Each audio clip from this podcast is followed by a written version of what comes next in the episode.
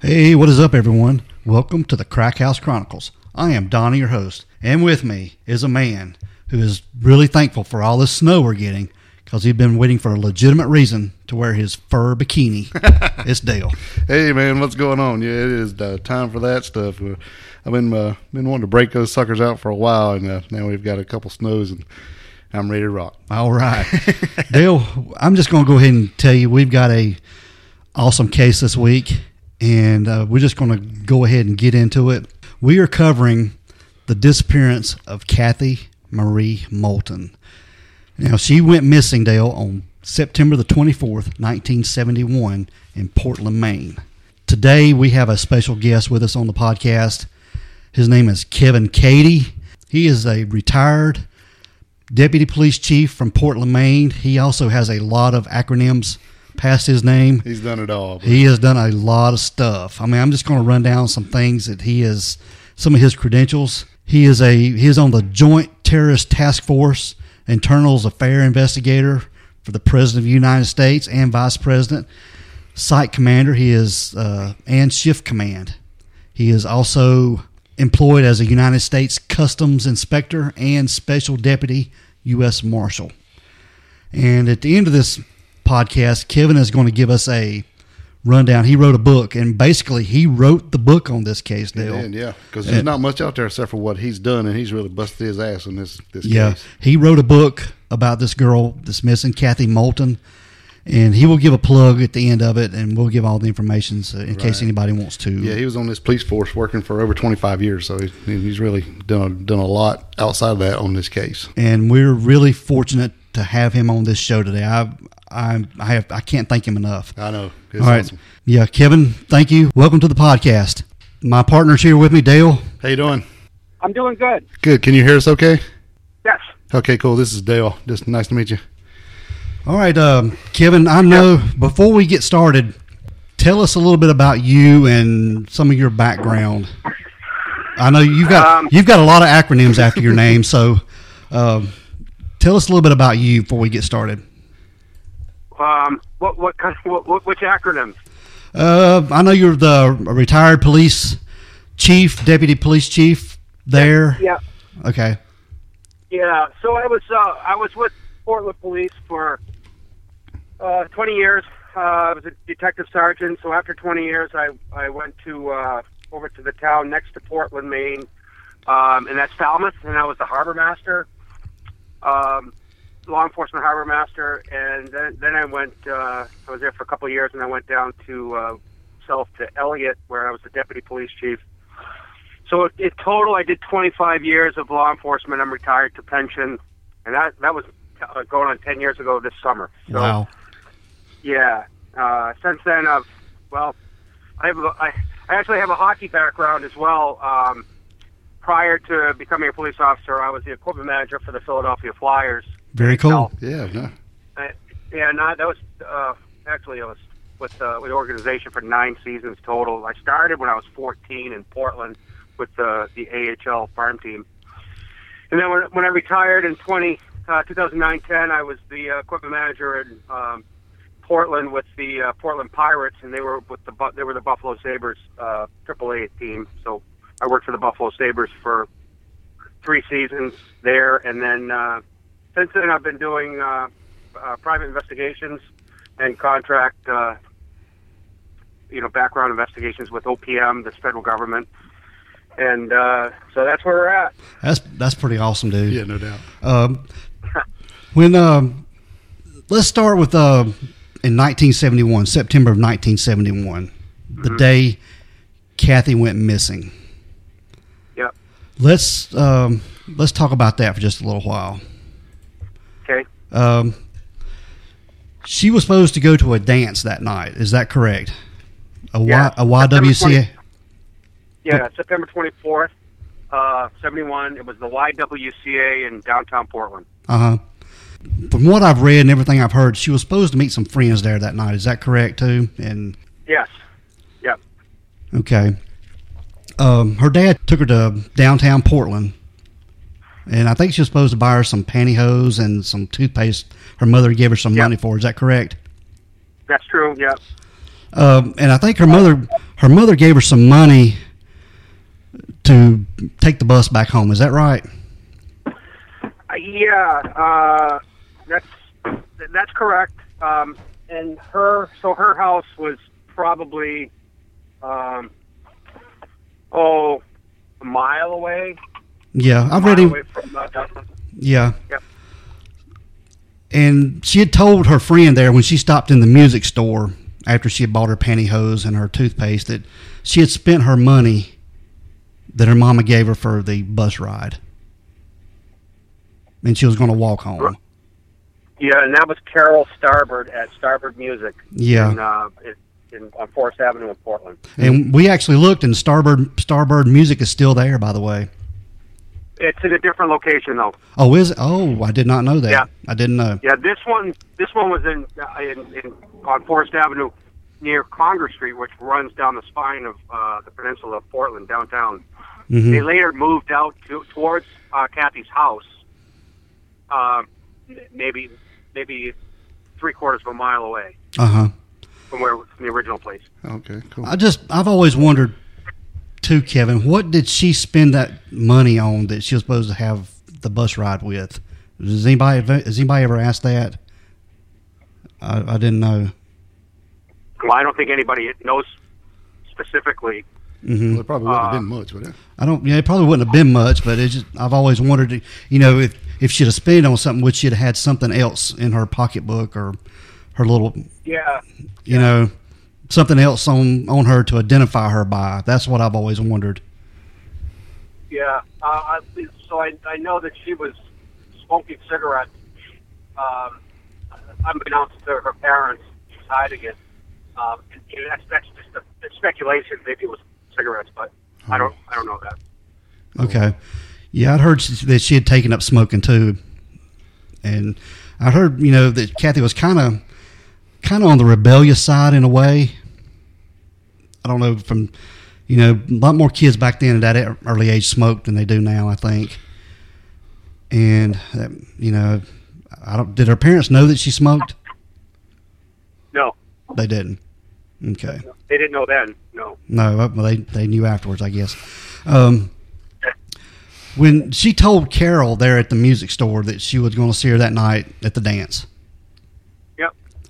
Did has anybody has Carol been interviewed a lot about this? You know, as far as all the details she knew about Kathy, and did she seem out of sorts in any way, or No, no, she didn't. Yeah, we interviewed Carol Starbird, and um, she, uh, you know, she she just recalled back to to, to that time and seeing uh, just briefly Kathy. She's the last.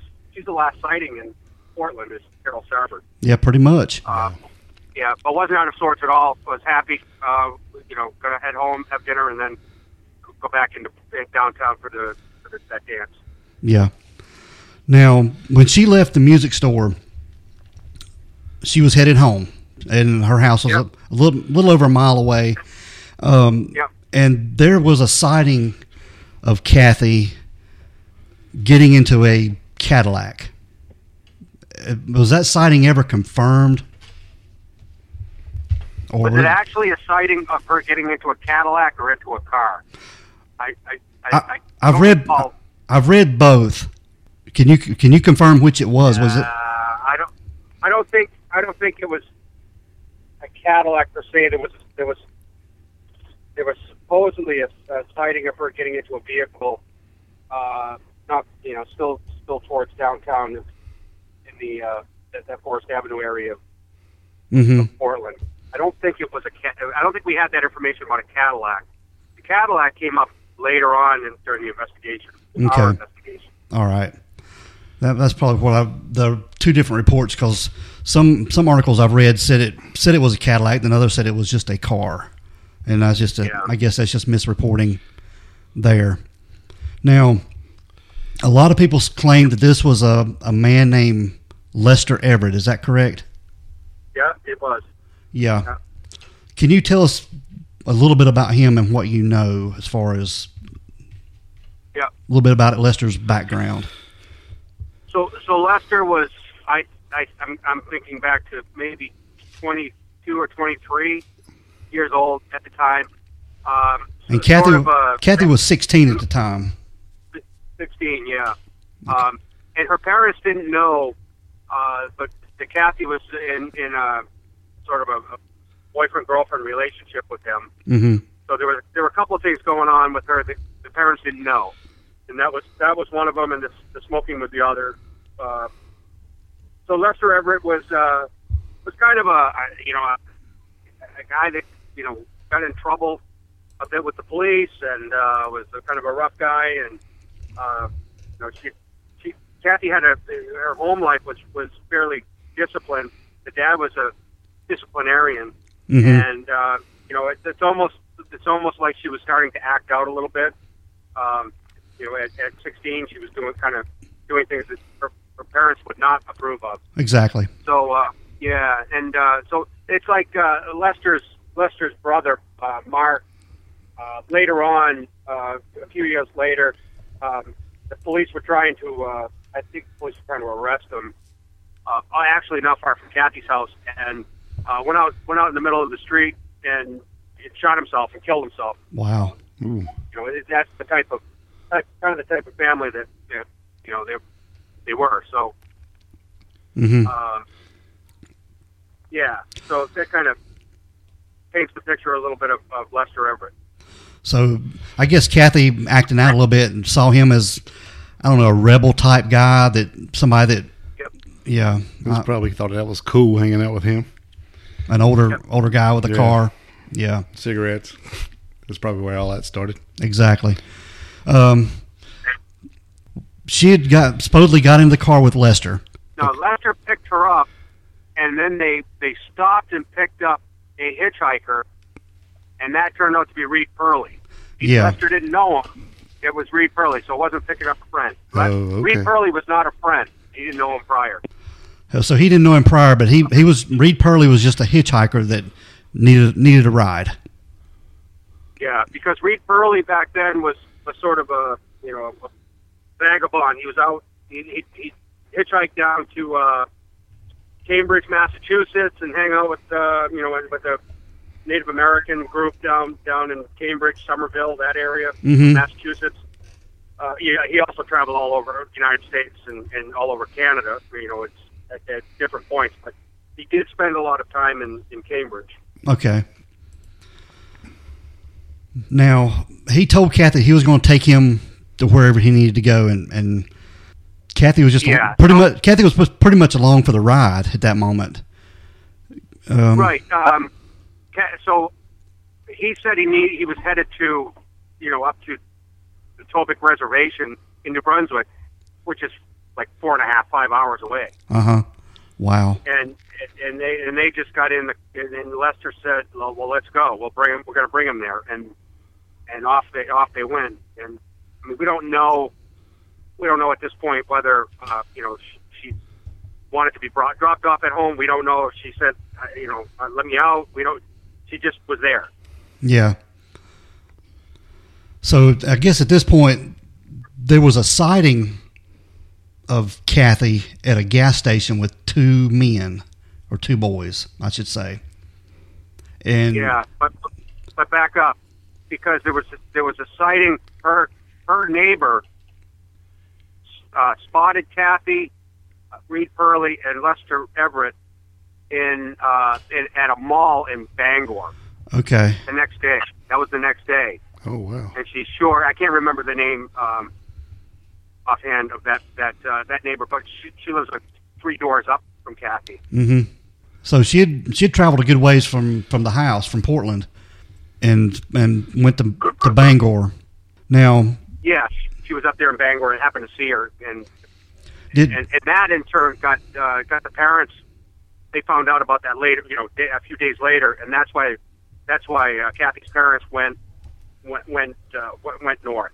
They you know they had there's, there's other reasons, but they had that that she she was at least in Bangor at one point, and then they later learned uh, possibly way up in, into Aroostook County, northern Maine. okay.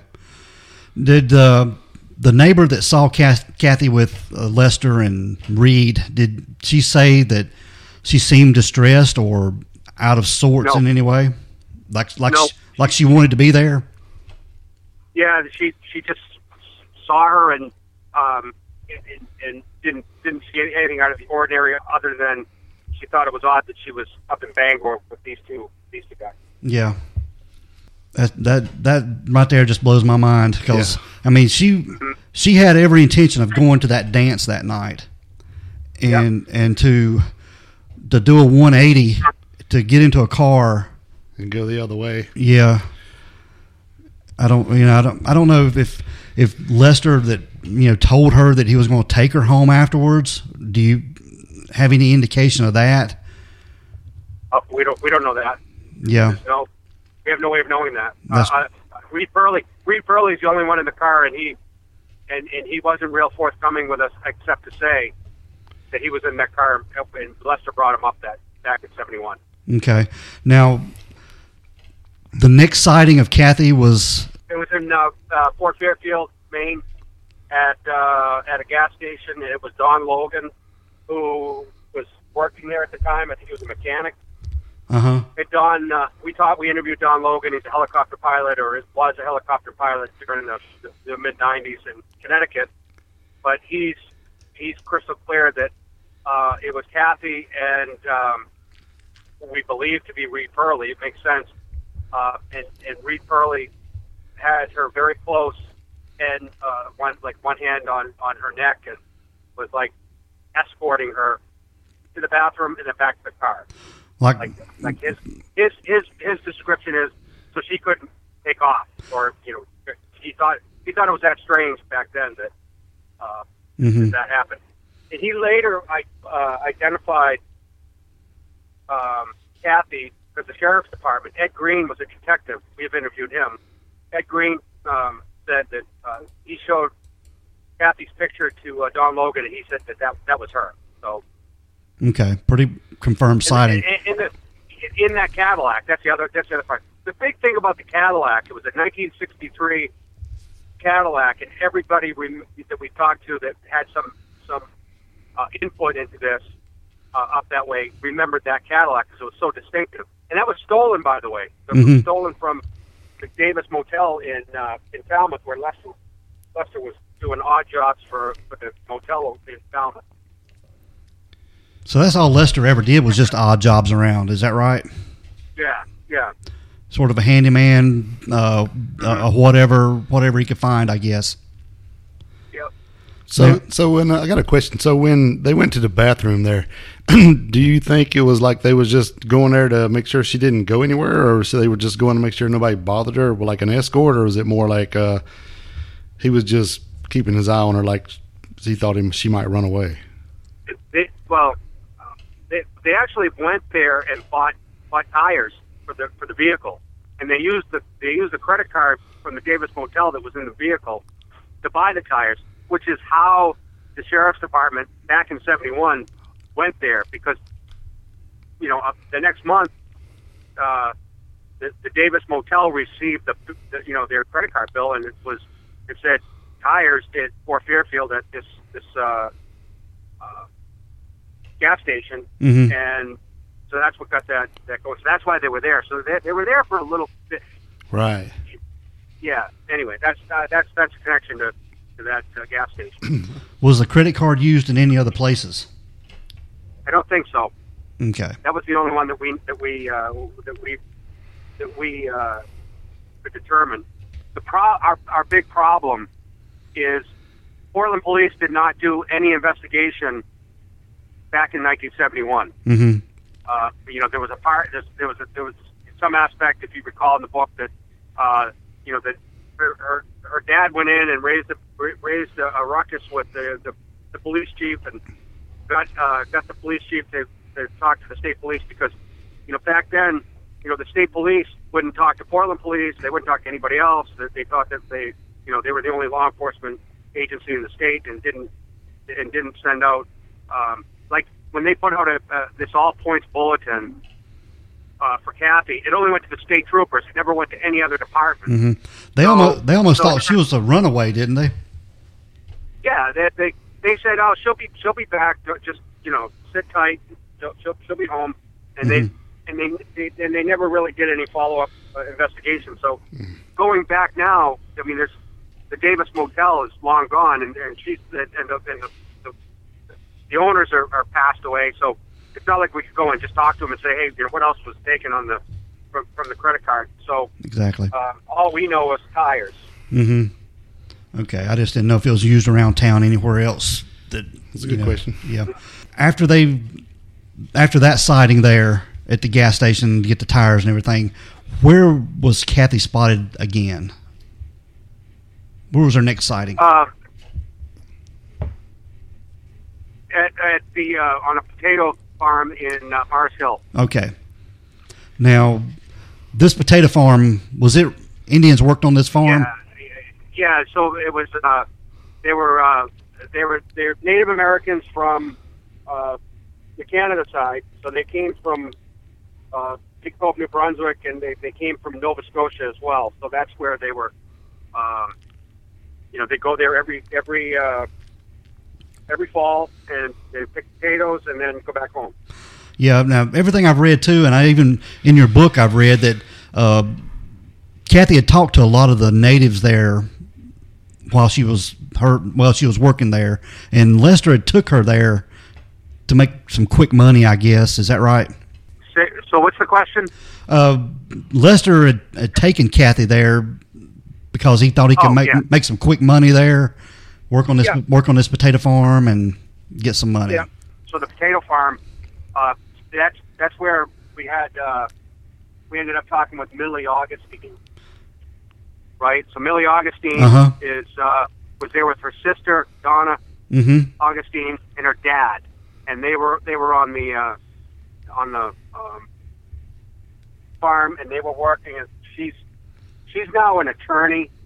Uh, uh, Millie is, Uh huh. and uh, and she's she's crystal clear that it was Kathy, it was Lester Everett. She knew them by name, um, uh, and she says that the uh, yeah the uh, the dad would would bring Kathy food because she wouldn't she was afraid of the, the Native Americans, the Indians, Mm-hmm. and would uh, would would uh, sit in the car the whole time and comb her hair. And um, what we do know at that point is she was trying to, she wanted to go home, and she was telling, yeah, she was telling the, uh, uh, you know, she was telling the the, the dad and, and Millie Augustine and Donna Augustine that she wanted she wanted to go home. And she actually thought her parents were looking for her too. She assumed that they were.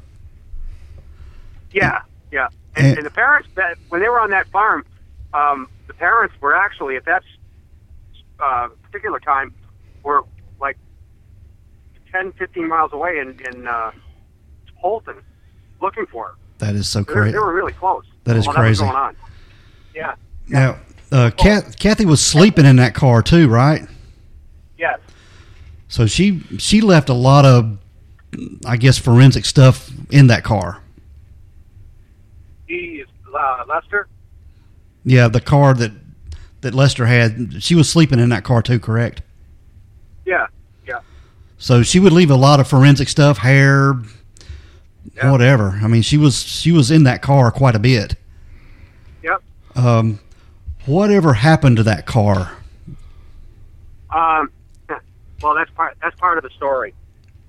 So the the, the car. I'll, I'll jump ahead. The car the car ended up in uh, uh, Georgia on uh, on blocks and uh, was was ultimately years was there for years and years at uh, Lester Everett's house in uh, in Georgia hmm and and, and uh, I, I, evidently it was it was crushed for scrap. You know, ten years later, fifteen Wow. years later. Yeah, I guess uh, I've read too that Lester got tired of Kathy nagging all the time and complaining about wanting to go home about her situation, and Yep. he was he at that point. I guess he was wanting to get rid of her. yeah. Well, yeah. So he, you know, and get get rid of. Get rid of I mean, you it, know, we we thought, yeah. So what he, what he did is one. So one day, uh, one one one evening after work, and, and Lester was was described as uh, as lazy and not uh, pulling his weight on the on the farm, and uh, always trying to get out of get out of his work. But Um, so he wasn't very well liked by the by the other uh, the other workers in the Indians. But um, one one uh, one afternoon or early evening, he left. Came back the next morning. Kathy wasn't there. Donna uh, or Millie Augustine asked him, "Where is she?" And he said, "Oh, I dropped her off at, a, at another camp." Yeah.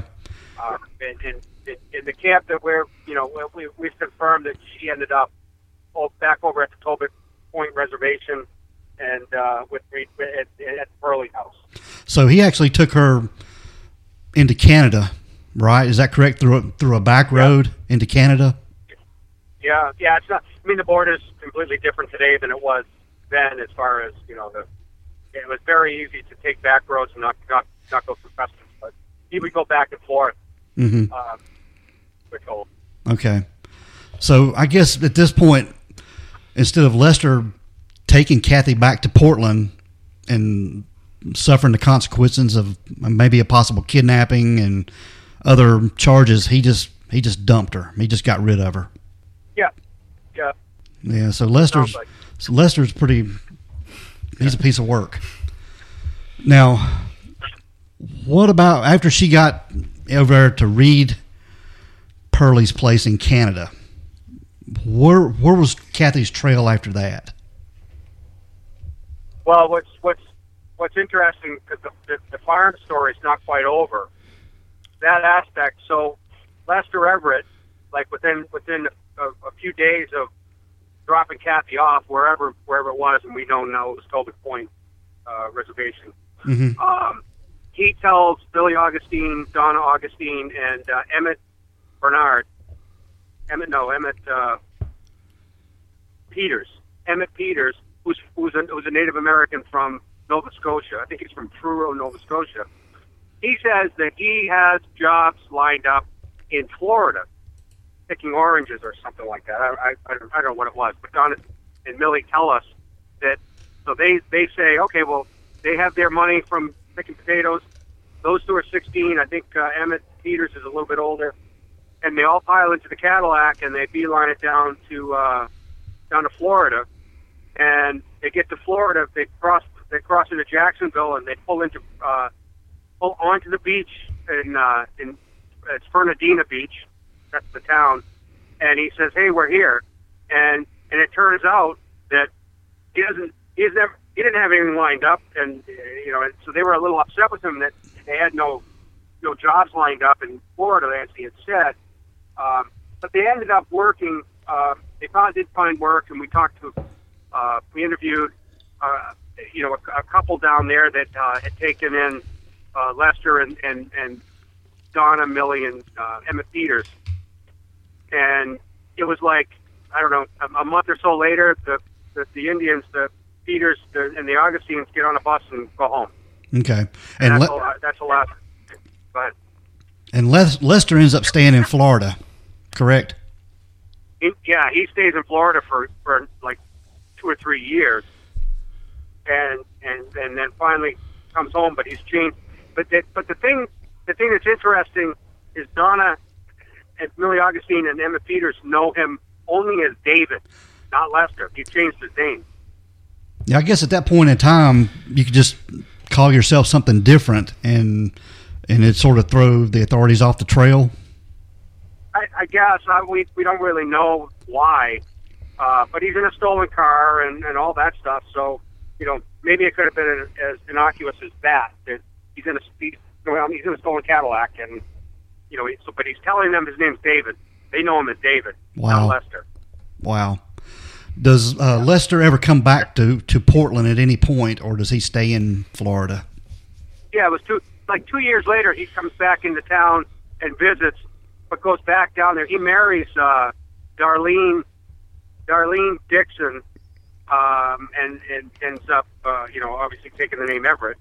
Uh, and we interviewed her. Uh, one of the uh, one of the deputy U.S. marshals went to went to her house in uh, Georgia because she ended up in, in Georgia, and that's that. Of course, that's when we, we we found out that Lester had died ten years prior to 95, 96, 97, whatever that interview was, mm-hmm. cancer. So there's no way we're going to talk to him.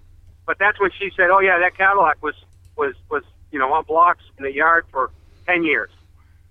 Ten years, and but now it's gone. Wow. Wow, that could have been so much evidence in that car, sitting Yeah. there, sitting there on blocks Yeah. for all that time. Yep. Yeah, and and we I I had uh, Lester's son. His his uh, he was interviewed um, because he was in he's in the Florida State Penitentiary for for murder. But we did have uh, have him interviewed, and he had absolutely no information. He was, and the, and the, the investigator inside the prison said, "Hey, he was he said if I, if if I had if I could if I had information, he says I'd give it to you. He wasn't hiding it. Uh, he feels pretty. The, the investigator feels fairly certain that uh, that uh, Lester's son was was being truthful and saying, Yeah. uh, you know, I remember the, cat, the Cadillac being there, but he said I don't know anything about Kathy Kathy Moulton. Or that He- he probably That was never told him. Yeah, Yeah, he, he- probably never he- knew anything No, about no. that. All right. That was the side of his dad he just didn't know anything about. Yeah, I didn't know anything about it. That's crazy. Now Back to her. back to Kathy. Uh, yeah, so that's the that's the Lester story. Right. Now, any were there any confirmed sightings of her in Canada? Anybody that, Yes. that y'all you guys talked to? Yeah, uh, the, the the first time we went up to the reservation, uh, it was two deputy U.S. marshals and uh, two of us from Portland Police, Tom Joyce and myself. Tom was uh, investigated this with me, and um, uh, so the RCMP uh, Sergeant uh, Norm Mazerol, you know, we we had already kind of prepped him before we went up, and he said, "Yeah, I'll do whatever I can to help you out." And and he said, "Listen, I'm going to go uh, bring in Tony Bear Solace on the reservation." So the the uh, one of the one of the there was so there was a native police there, constables unarmed, and then the RCMP was also assigned to, the, to that reservation, and uh, they they went out and brought uh, Tony Bear Solace in to talk to us, and that's and we showed her we showed Tony the pictures of Lester and Kathy, and he said, "Hey, that's Reed Purley's uh, girlfriend from back then, and that's Lester Everett." He knew he knew who he was. Wow. Wow. So that's kind of the, the eureka moment hits, and and uh, so when after you know Tony told us you know she'd been around for several months staying at the uh, Purley household, and uh, when he left, uh, when Tony left, um, you know, Norm Mazerol said to us, "Well, we've got a big problem here," he said, because because Reed Purley is currently uh, out on bond or bail for home invasion rape of, uh, of, of his neighbor. Um, and he said, he's just a bad guy, real, real bad guy. And, you know, we started, you know, this, of course, piqued our interest that now we, we, we're on the right trail. And, um, it, what we, what we wish we had, we had done is gone out and got Reed Purley and, you know, and, and interviewed him on the spot.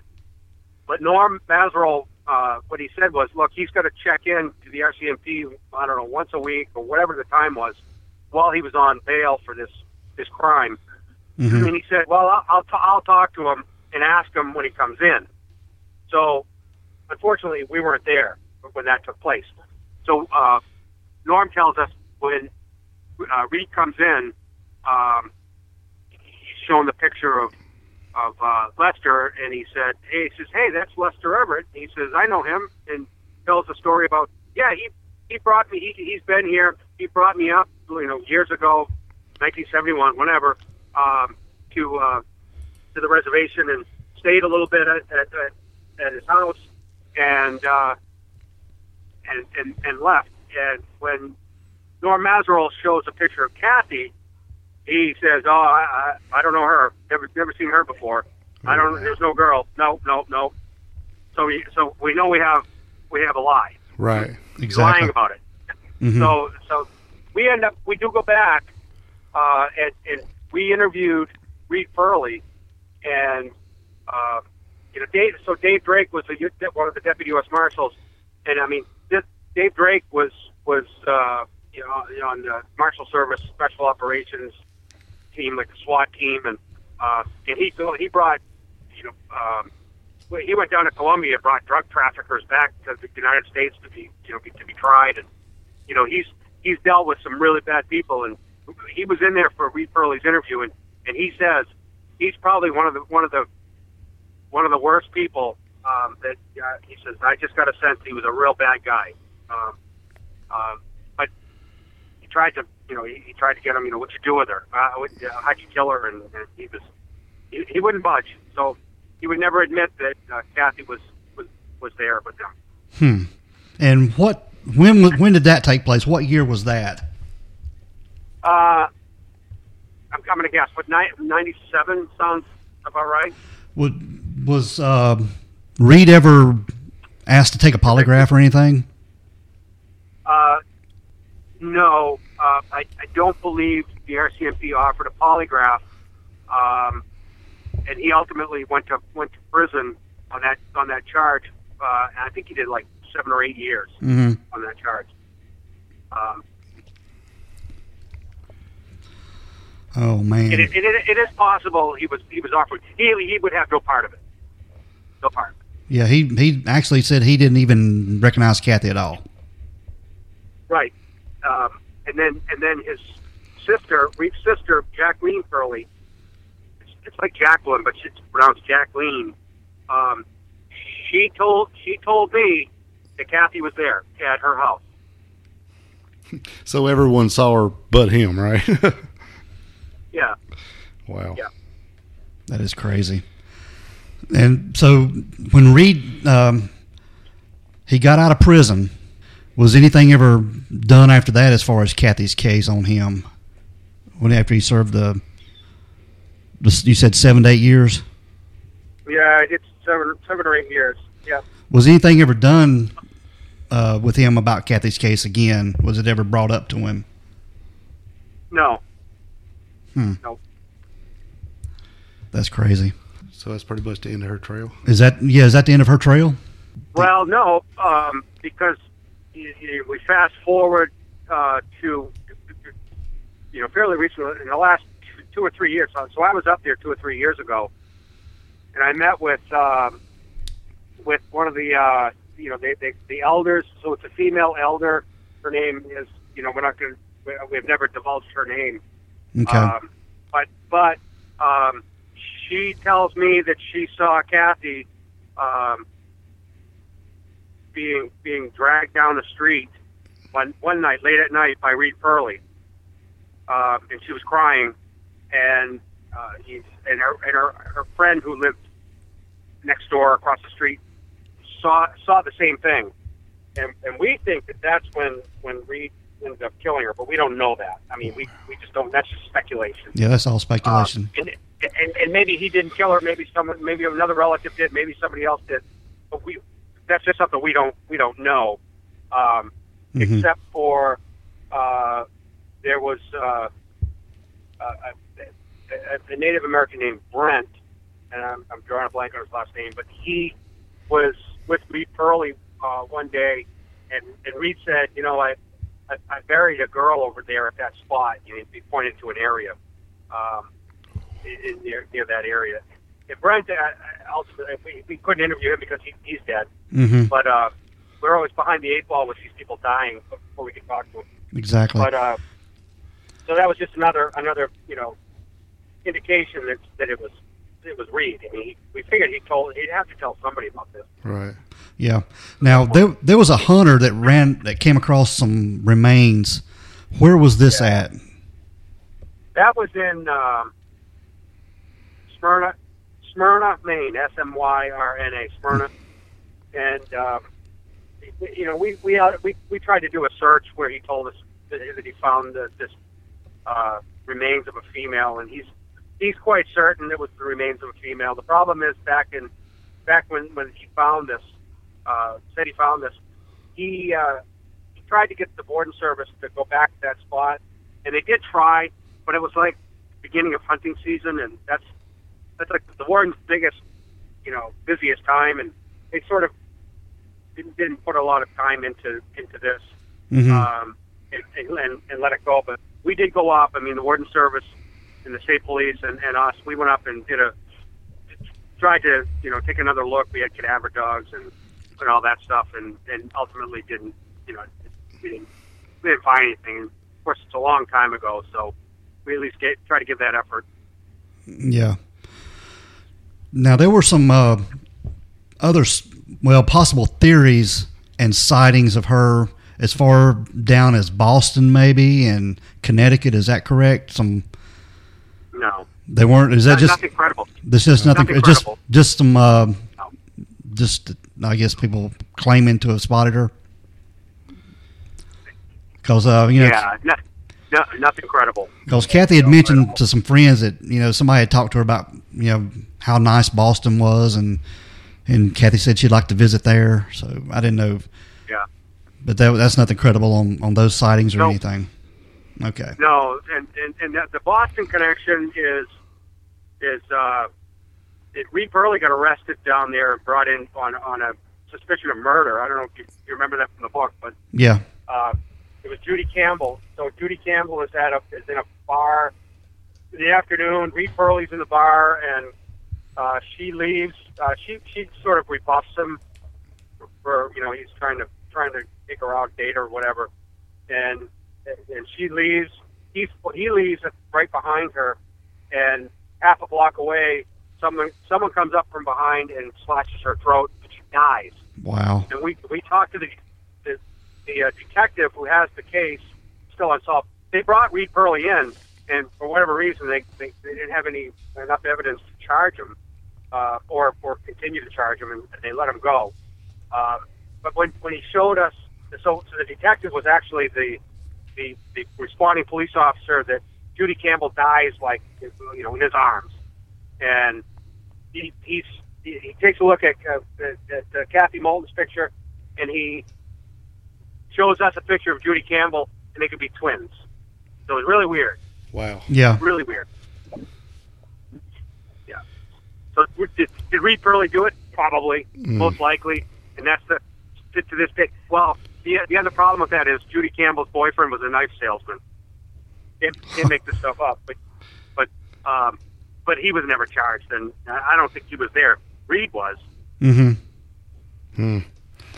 All right. Let's go back to uh, Kathy when before her abduction. There's a couple little things I want to ask you about that.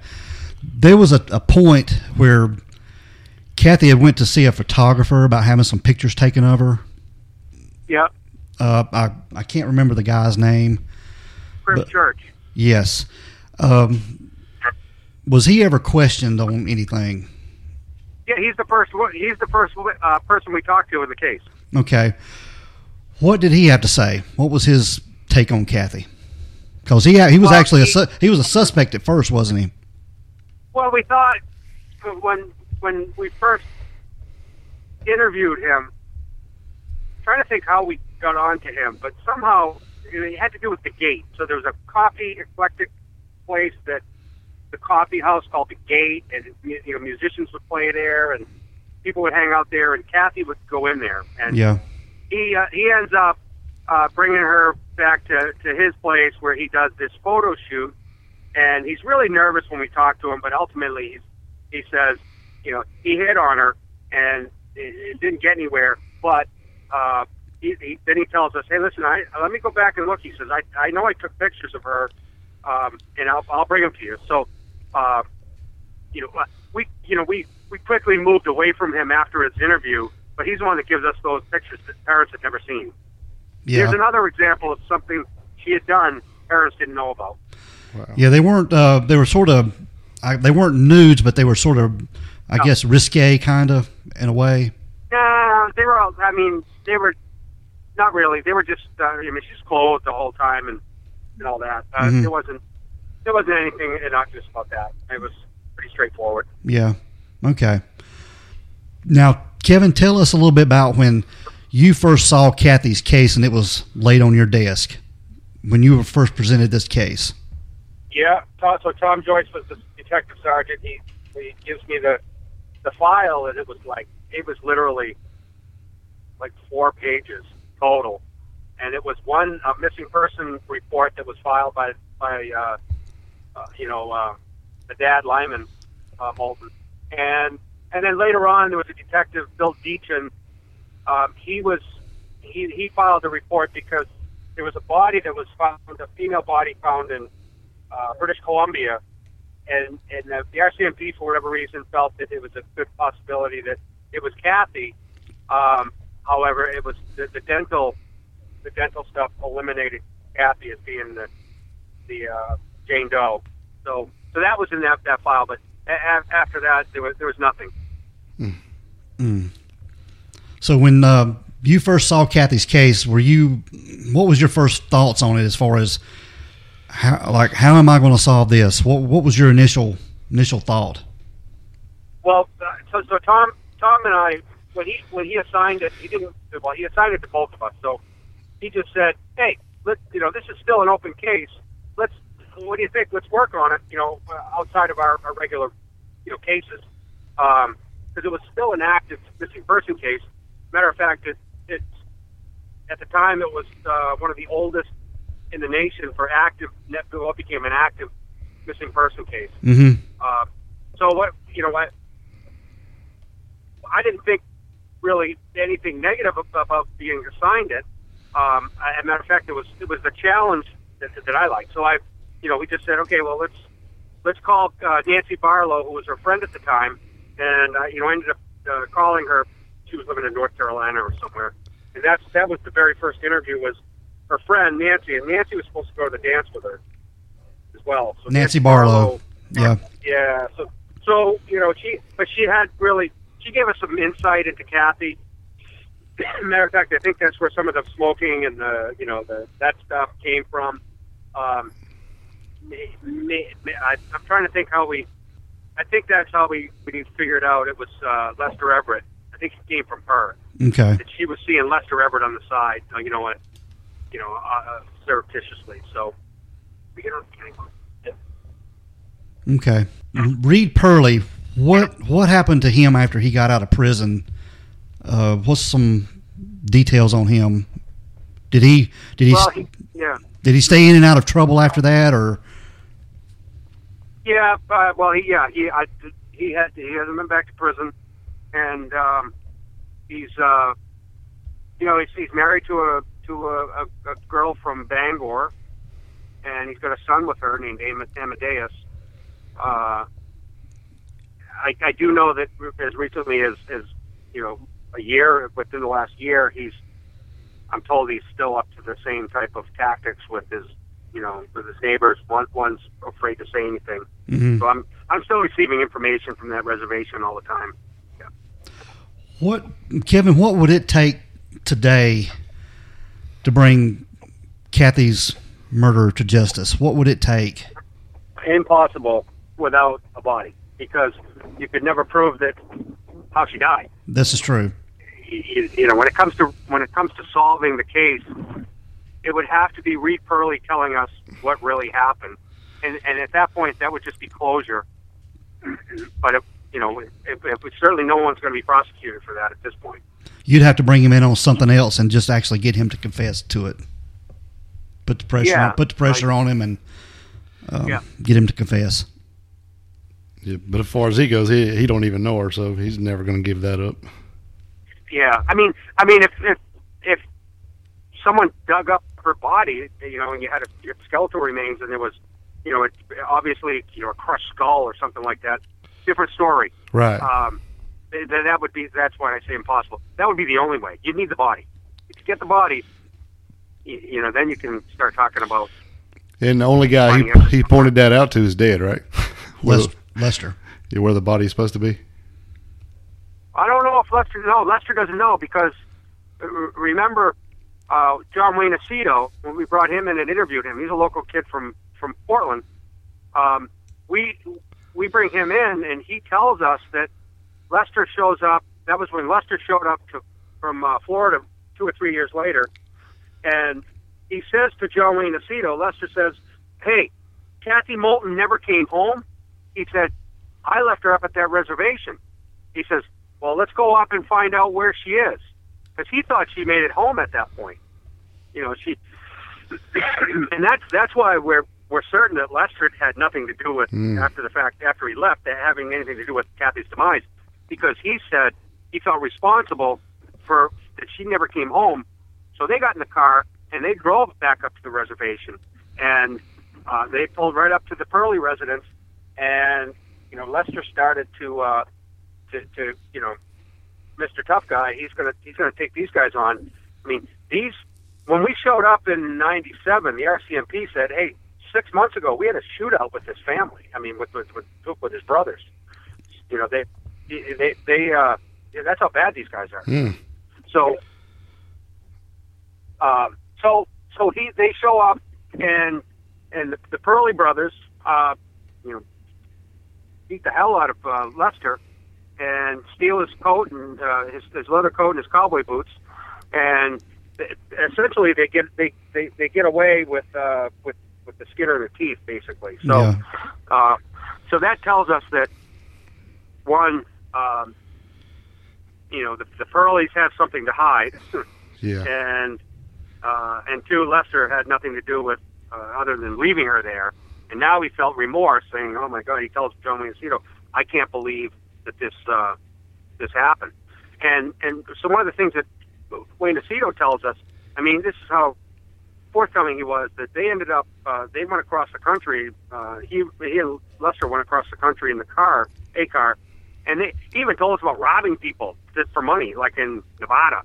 Um, so you know, it's is is it is it credible what he's saying? We think it's absolutely credible. So Wow. Just a Yeah, just a so- mess just a messed yeah. up situation with them. Yeah. Sad. Yep. yeah. Now, Kathy's parents they they never moved. They stayed in the same house. Is that correct? Have they they even kept yeah. they even kept the same phone number, just hoping that Kathy would call at some point. Yeah. Um, uh, ultimately, they, they probably moved three years ago to a assisted living place, sold the house, um, and, and the dad has passed away since Yeah, past three years. uh, that is sad. Okay, Kevin. Before we close out this episode, uh, tell us about your book. Um, Where it can be found, where it is, and all about it. So we give you a good plug there. Um, yeah, so the book uh, is on Amazon. It's called Kathy Moulton, Missing Endangered. Um, I have a co-author, Bill Meltzer, uh, who's who's a who's, who's a who's a writer. He's uh, does most a lot of hockey hockey related stuff. The Philadelphia Flyers for one, um, and I happen to know him. So he's he's a co-author with me. Um, so and it can be, can be found in digital form, and you can actually order order the book on uh, on Amazon. Mhm. Kathy Moulton, Missing Endangered. Okay. Cool. Yeah, we'll uh, we'll put a link to it in this the episode that we're going to drop next week on this, and and I think you told me on the phone last night when we spoke, you wrote this book all from memory. Is that correct? Yeah, I, I had I didn't have any access to the reports that we'd filed. Um, so I, this is this is all like like now I'm able to tell you uh, almost everything um, from memory. So that's Well, it's pretty impressive, man. Uh, It really is. And, um, sometimes I, yeah sometimes I can't remember my own phone number, but I can I, I, I remember this stuff. Um, you know, one of the things I could do as a cop is remember names and and you know things things from cases. So Well, Dale and I are just a we just do a podcast. We're just a couple of armchair detectives, but we love Yeah. we, we love true crime and we love solving things and being a part of it. You know, if we can you know put it out there and folks listen to it, then maybe somebody will know something somewhere. Well, this, this the thing is one of the one of the reasons I wrote the book was I I knew and I and I sent uh, I probably sent ten copies up to the reservation and they, they're still handing it around. That's good. Um, even the RCMP uh, constable that just just retired, uh, he read the book and said he, he told uh, he told my one of my one of the friends up there that um, yeah uh, tell tell Kevin uh, he, that's he did a good job in that book and I and I said hey why don't you tell him to investigate the damn case. I'm like uh, I, I don't care about doing a good job on the book you're gonna help me here and that was one of the one of the biggest frustrations that we had and that's if, if we go up there, we the RCMP they say, "Oh yeah, we'll we, we can help you with this. We'll work on this." The last time I was up there a couple of years ago, I met with the major crimes um, RCMP detectives. They they just do major crimes, and they were going to help me. You know, they were going to reinvestigate this. They were going to open it up as a major crime and uh, go on that reservation. And they, I never heard an, another word about it from them. Mm. That's a shame. And, and yeah, and one of the things they said was, well, well, who's who's the ki- who's the case detective now in Portland? And they ended up they did call. They called down, and um, you know, it's a it's a detective that uh, I I was his field training officer when he was uh, a rookie when he first came on. Um, but they they have no they don't have the institutional knowledge. They don't. They, he won't read. He won't go in and read boxes and boxes of reports that we have, uh, you know, on file. Um, but you know, not, so so really nothing's been done. Mm. That's sad. We need. Matter of fact, Portland Police was on the record in, in the press saying, "We don't consider this a Portland Police case anymore. This this is the RCMP's case, and it's up to them to solve it. And which means, if the RCMP is not doing anything, Portland Police aren't doing anything. No one's doing anything Yeah, that's a shame. It is a except shame. us. Especially as much us. as you've done, yeah. I mean, you've done all the research for them. All they got to do is just follow through with it and and get it done. Go pick them up. Yeah. really? Wow. Yeah.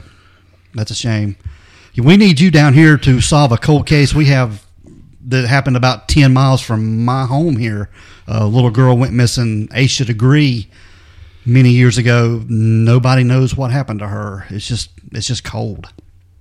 So so where where are you guys? We are forty mile forty miles west of Charlotte, uh, between Okay. Between Shelby and Morganton, North Carolina. Yep. That's where Asha went missing between Shelby and Morganton, and Yeah.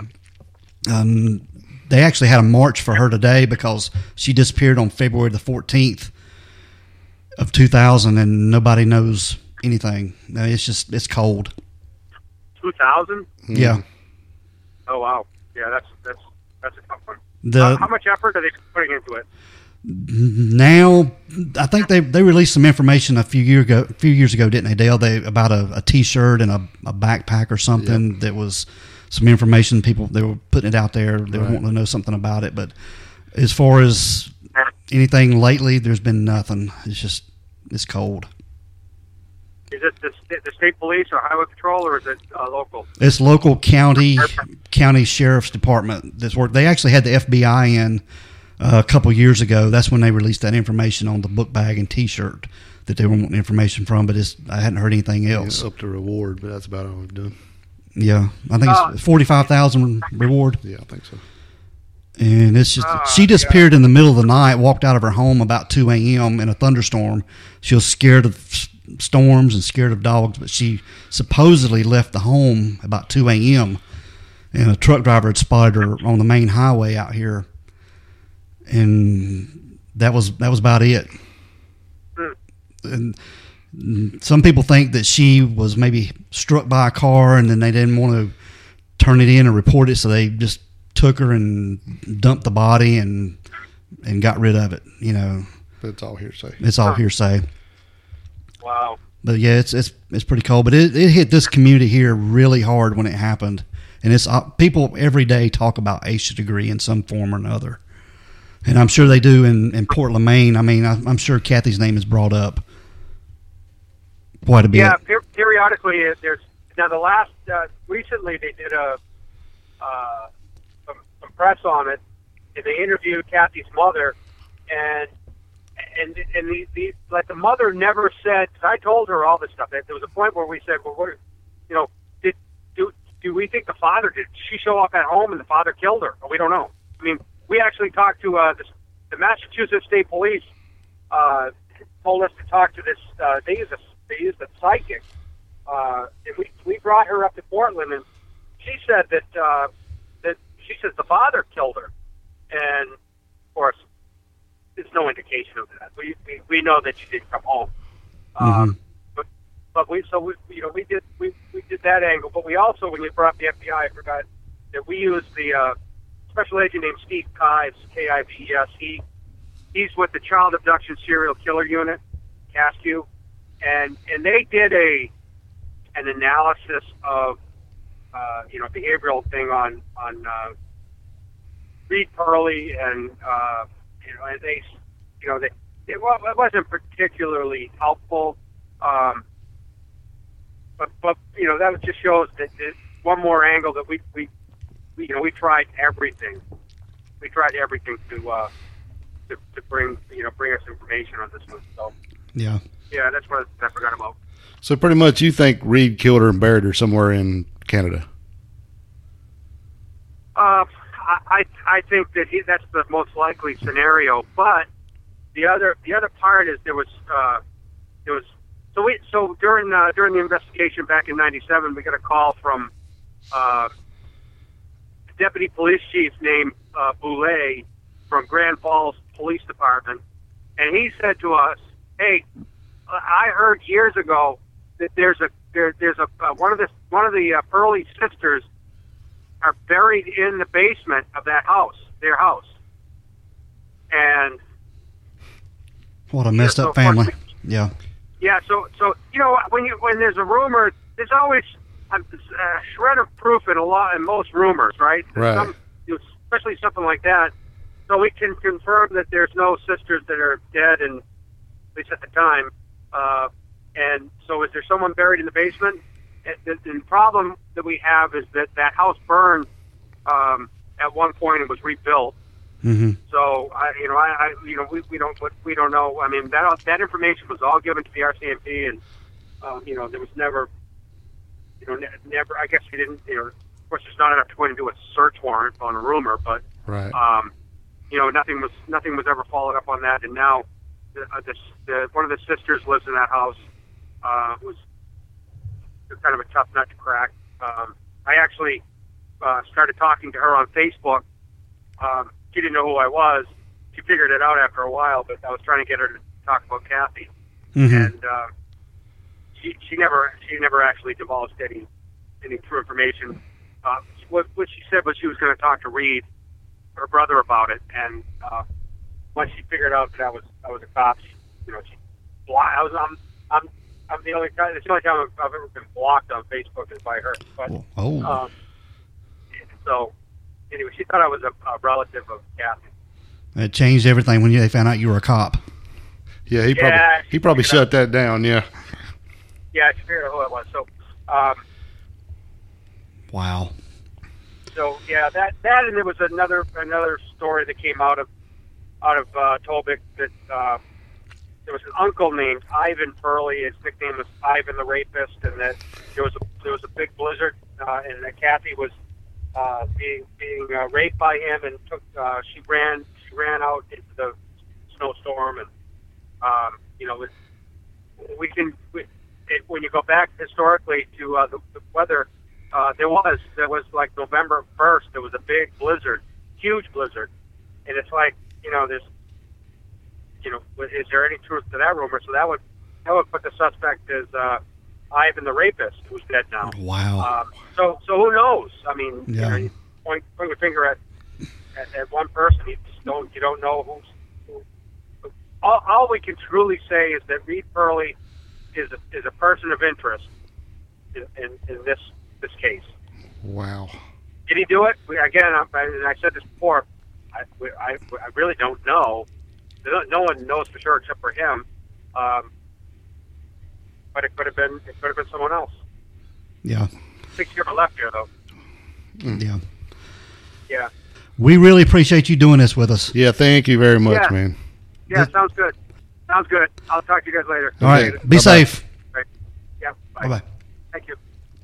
All right, Dale, we're going to get out of here. We want to thank Kevin, Katie again for joining us today and telling us about Kathy Moulton. Yeah, what an awesome insight he has to this case. Uh, it's about the only thing we could find on this case, and so so thankful for him uh, spending his time with us to help get this case out to all you guys, and uh, maybe we can get somebody that knows a little bit more about it, and somebody somebody get somebody talking that knows something that hadn't been reported. Exactly.